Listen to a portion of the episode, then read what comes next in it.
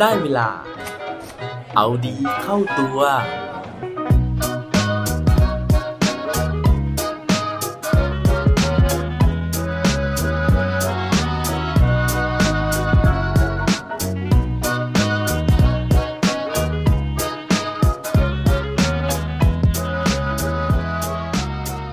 คุณว่าตัวคุณมีข้อจำกัดอะไรบ้างครับ สวัสดีครับ พบกับผมชัชวานแสงปรีดีกร และรายการเอาดีเข้าตัว รายการที่จะคอยมามันเติมวิตามินดีดด้วยเรื่องราวแล้วก็แรงบันดาลใจ เพื่อเพิ่มพลัง แล้วก็ภูมิต้านทานในการใช้ชีวิตให้กับพวกเราในทุกๆวัน หลายครั้งนะฮะที่เราเลือกที่จะไม่ทำอะไรนะฮะเพราะว่าเราคิดว่าตัวของเราเนี่ยมีข้อจำกัดนะครับ ไม่ว่าจะเป็นข้อจำกัดในเรื่องศักยภาพความสามารถของเราเอง ข้อจำกัดในเรื่องของเงินทุนนะฮะหรือว่าข้อจำกัดในเรื่องของเน็ตเวิร์กหรือว่าเครือข่ายที่จะทำให้เราเนี่ยสามารถที่จะประสบความสำเร็จหรือว่าได้ทำตามความฝันที่เราตั้งใจเอาไว้นะครับ วันนี้เนี่ยผมก็เลยมีเรื่องราวของผู้ชายคนหนึ่งนะฮะที่ต้องบอกว่าชีวิตเขาเนี่ยเกิดมาโดยไม่ได้มีข้อจำกัดนะฮะแต่ว่าวันหนึ่งเนี่ยเกิดเหตุการณ์กับเขานะครับทำให้ชีวิตของเขาเนี่ยเต็มไปด้วยข้อจำกัดมากมาย ผู้ชายคนนี้จะเป็นใครนะฮะแล้วข้อจำกัดของเขาเนี่ยมันจะเลวร้ายขนาดไหน ถ้าเกิดว่าพร้อมแล้วไปฟังพร้อมกันได้เลยครับ เรื่องราวในวันนี้นะฮะเป็นเรื่องที่ผมอ่านพบในหนังสือที่มีชื่อว่าความฝันโง่ๆของคุณวินเรียววาลินนะครับ ซึ่งในหนังสือเล่มนี้นะฮะเขาได้พูดถึงผู้ชายคนหนึ่งที่มีชื่อว่าชองโดมินิกโบบีผู้ชายคนนี้เนี่ยในอดีตนะฮะเขาเป็นบรรณาธิการบริหารของนิตยสารเอลประเทศฝรั่งเศสนะครับ ชีวิตของเขาเนี่ยจริง ๆ แล้วเพียบพร้อมไปหมดเลยนะฮะไม่ว่าจะเป็นหน้าที่การงาน แล้วก็เขาเนี่ยสามารถใช้ชีวิตได้อย่างมีรสนิยมนะครับเขาเป็นคนชอบอ่านหนังสือคุยเก่ง มีเสน่ห์ฉลาด แล้วก็เต็มไปด้วยอารมณ์ขันนะฮะแต่มีอยู่วันหนึ่งนะครับ นั่นก็คือวันที่ 8 ธันวาคม ปี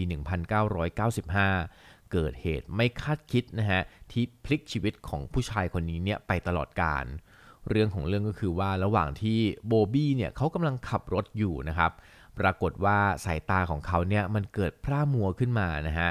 เขารู้สึกว่าเฮ้ยเหงื่อเนี่ยมันแตกพลักพลักพลักพลักเลยนะครับ แล้วก็เขาเห็นภาพซ้อนของรถที่วิ่งสวนมา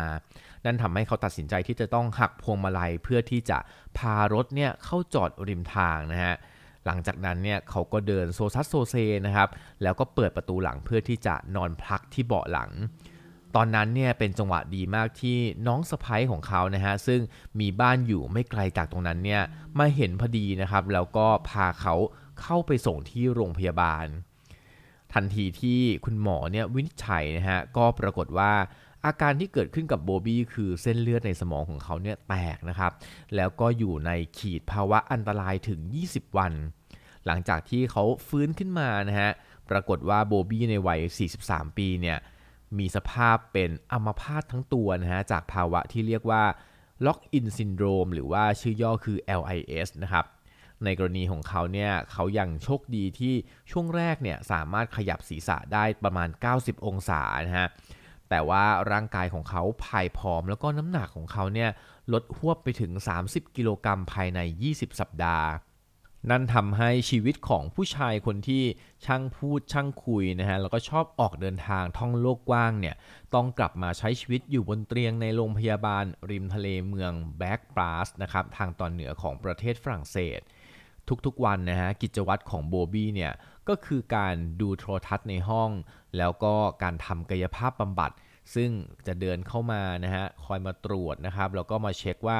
ร่างกายของเขาเนี่ยมีปฏิกิริยาตอบสนองหรือเปล่านะครับ นักกายภาพบำบัดเนี่ยนะครับก็พยายามที่จะลองสื่อสารกับเขานะฮะปรากฏว่าร่างกายของเขาเนี่ยไม่ตอบสนองนะครับ แล้วก็สิ่งที่เขาสามารถจะขยับได้เนี่ยมีแค่เพียงดวงตาแค่สองข้างนะฮะที่จะสามารถกระพริบตาได้ แต่ว่าแม้กระทั่งดวงตาเนี่ยฮะที่ช่วงแรกเนี่ยมันสามารถกระพริบได้สองข้างนะครับแต่อยู่ๆไปสักพักหนึ่งนะฮะปรากฏว่าดวงตาข้างขวาของเขาครับเปลือกตาเนี่ยก็ไม่ตอบสนองนะฮะไม่สามารถที่จะกระพริบตาได้ นั่นทำให้คุณหมอต้องตัดสินใจที่จะเย็บเปลือกตาของเขาครับข้างขวาให้ปิดลงนะฮะเพราะว่าพอดวงตาของเขาเนี่ยไม่สามารถขยับได้ ไม่ใช่ดวงตานะเปลือกตาของเขาเนี่ยไม่สามารถขยับได้ มันก็เลยมีโอกาสที่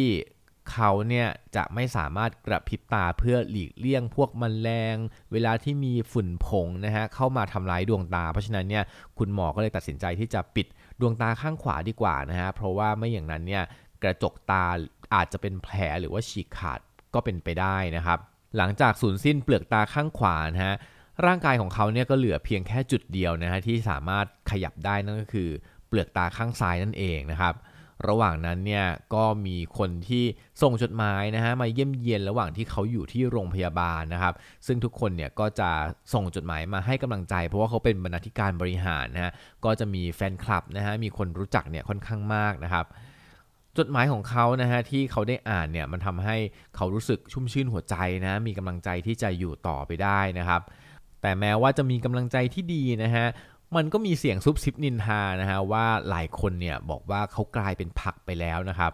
ซึ่งนั่นทำให้โบบี้เนี่ยตัดสินใจเขียนจดหมายเดือนละ 1 ฉบับนะฮะเพื่อที่จะสื่อสารกับคนที่รู้จักเขานะฮะว่าอาการเขาเนี่ยเป็นยังไงบ้าง แต่ว่าหลังๆเนี่ยเขาไม่สามารถเขียนจดหมายได้นะฮะต้องบอกก่อนว่าวิธีการเขียนจดหมายเขาเนี่ยคือการที่ให้คนนะฮะ มาแล้วก็เหมือนอเดาตัวอักษรนะครับพูดตัวอักษรออกไปนะฮะภาษาฝรั่งเศสนะครับแล้วก็เขาจะใช้การกระพริบตาเพื่อให้คนคนนั้นเนี่ยรู้ว่าเขาต้องการจะเขียนตัวอักษรว่าอะไรนะครับ แล้วก็จะเขียนจดหมายเนี่ยตอบนะฮะปรากฏว่าจดหมายมันเยอะเขาไม่สามารถตอบได้นะฮะโบบี้เนี่ยเขาก็เลยตัดสินใจว่าเขาเนี่ยจะเขียนหนังสือขึ้นมาหนึ่งเล่ม เพื่อบอกเล่าชีวิตประจำวันของเขานะฮะเพื่อบอกความคืบหน้าแล้วก็บอกถึงความหวังของเขา ในเมื่อร่างกายของเขาเนี่ยเคลื่อนไหวไม่ได้ แต่เปลือกตาเนี่ยยังเคลื่อนไหวได้ เขาก็เลยตัดสินใจที่จะเขียนหนังสือด้วยการกระพริบเปลือกตาข้างซ้ายนี่แหละนะครับ โดยในการเขียนหนังสือของเขาเนี่ยเขาบอกว่าใช้ตัวอักษรชุด ESA นะฮะซึ่งเป็นการเรียงลำดับตัวอักษรตามความถี่ที่ใช้บ่อยในภาษาฝรั่งเศสนะครับ ซึ่งหลังจากที่โบบี้ทำความคุ้นเคยกับตัวอักษรชุดนี้แล้ว เขาก็เฟ้นหานะฮะคนที่จะมาทำหน้าที่ในการที่จะช่วยเขียนนะครับ ซึ่งเขาบอกว่าคนแต่ละคนเนี่ยที่มาลองนะฮะมาทดลองเนี่ยก็จะมีความสามารถในการตอบสนองต่อ action ของเขาในการเลือกตัวอักษรเนี่ยต่างออกไปนะฮะเขาบอกว่าคนที่ชอบเล่นปริศนาอักษรไขว้เนี่ยจะมีความสามารถที่ดีกว่านะฮะแล้วก็ผู้หญิงเนี่ยก็จะแกะรหัสเก่งกว่าผู้ชายด้วยนะครับ จนสุดท้ายนะฮะเขาก็ได้ร่วมงานกับผู้หญิงที่ชื่อว่าโกลดมองดีบิลนะครับซึ่งเป็นบรรณาธิการอิสระนะฮะของสำนักพิมพ์โรแบร์ลาฟงนะครับเพื่อที่จะทำหนังสือของเขาออกมาให้เป็นรูปเป็นร่างนะฮะซึ่งโกลดมองดีบิลนะฮะเขาก็เล่าให้ฟังว่าโบบี้เนี่ยตั้งใจมากๆในการที่จะเขียนหนังสือเล่มนี้นะครับ เพราะว่าเขาจะตื่นตั้งแต่ตีห้าเพื่อคิดว่าจะเขียนอะไรนะฮะ จากนั้นช่วงบ่ายของทุกวันเนี่ย เขากับมองดีบิลนะฮะก็จะทำงานร่วมกันเป็นระยะเวลาประมาณ 3 ชั่วโมงนะฮะซึ่งในแต่ละวันนั้นนะครับมองดีบิลเนี่ยก็จะอ่านตัวอักษรนะฮะแล้วก็ต้องสังเกตว่าทางโบบี้เนี่ยกระพริบตานะฮะตรงตัวอักษรไหนนะครับซึ่งบางครั้งเนี่ยเขาก็บอกว่ามันก็มีอุปสรรคนะครับเพราะว่าในช่วงแรกๆเนี่ยมองดีบิลเนี่ยก็จะเชื่องช้าเกินไปนะฮะในการที่จะสังเกตว่า อ๋อโอเคโบบี้เนี่ยกระพริบตาแล้ว นั่นเลยทำให้บางครั้งเนี่ยมันเลยไปนะฮะตัวอักษรมันเลยไปก็จะเสียเวลากันนิดหน่อยนะครับเขาทำงานกันแบบนี้นะฮะเป็นระยะเวลากว่า 2 เดือนเลยนะฮะตั้งแต่เดือนกรกฎาถึงสิงหาปี 1996 นะฮะจนสุดท้ายเนี่ยก็ได้ต้นฉบับมา 130 หน้านะฮะจากการกระพริบตาของโบบี้กว่า 200,000 ครั้ง แล้วก็ร่วมตรวจแก้ไขอีกกว่า 2 สัปดาห์ในเดือนพฤศจิกาปีเดียวกัน จนในที่สุดนะฮะโบบี้เนี่ยก็ทำตามความตั้งใจของเขาได้สำเร็จนะครับ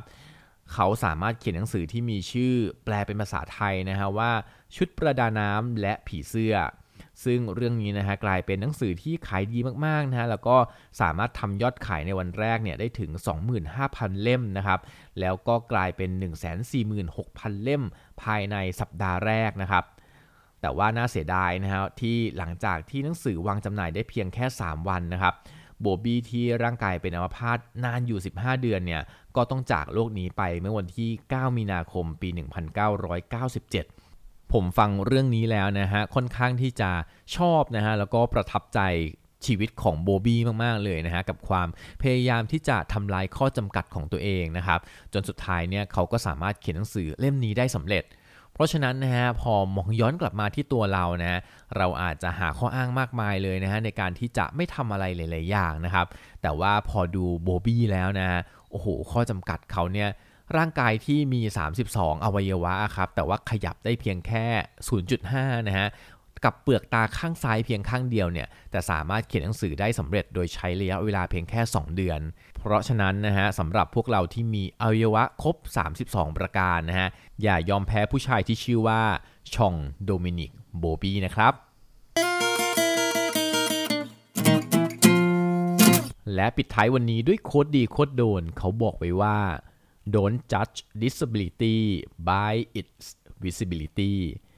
อย่าด่วนตัดสินว่าใครสักคนหนึ่งไร้ความสามารถจากแค่สิ่งที่คุณสามารถเห็นได้นะครับ อย่าลืมกลับมาเอาดีเข้าตัวกันได้ทุกวันจันทร์ พุธ ศุกร์ พร้อมกด subscribe ในทุกช่องทางที่คุณฟัง รวมถึงกดไลค์ กดแชร์เพื่อแบ่งปันเรื่องราวดีๆ ให้กับเพื่อนๆของคุณผ่านทุกช่องทางโซเชียลมีเดีย สุดท้ายนี้ขอให้วันนี้เป็นวันดีๆ ของพวกเราทุกคน สวัสดีครับ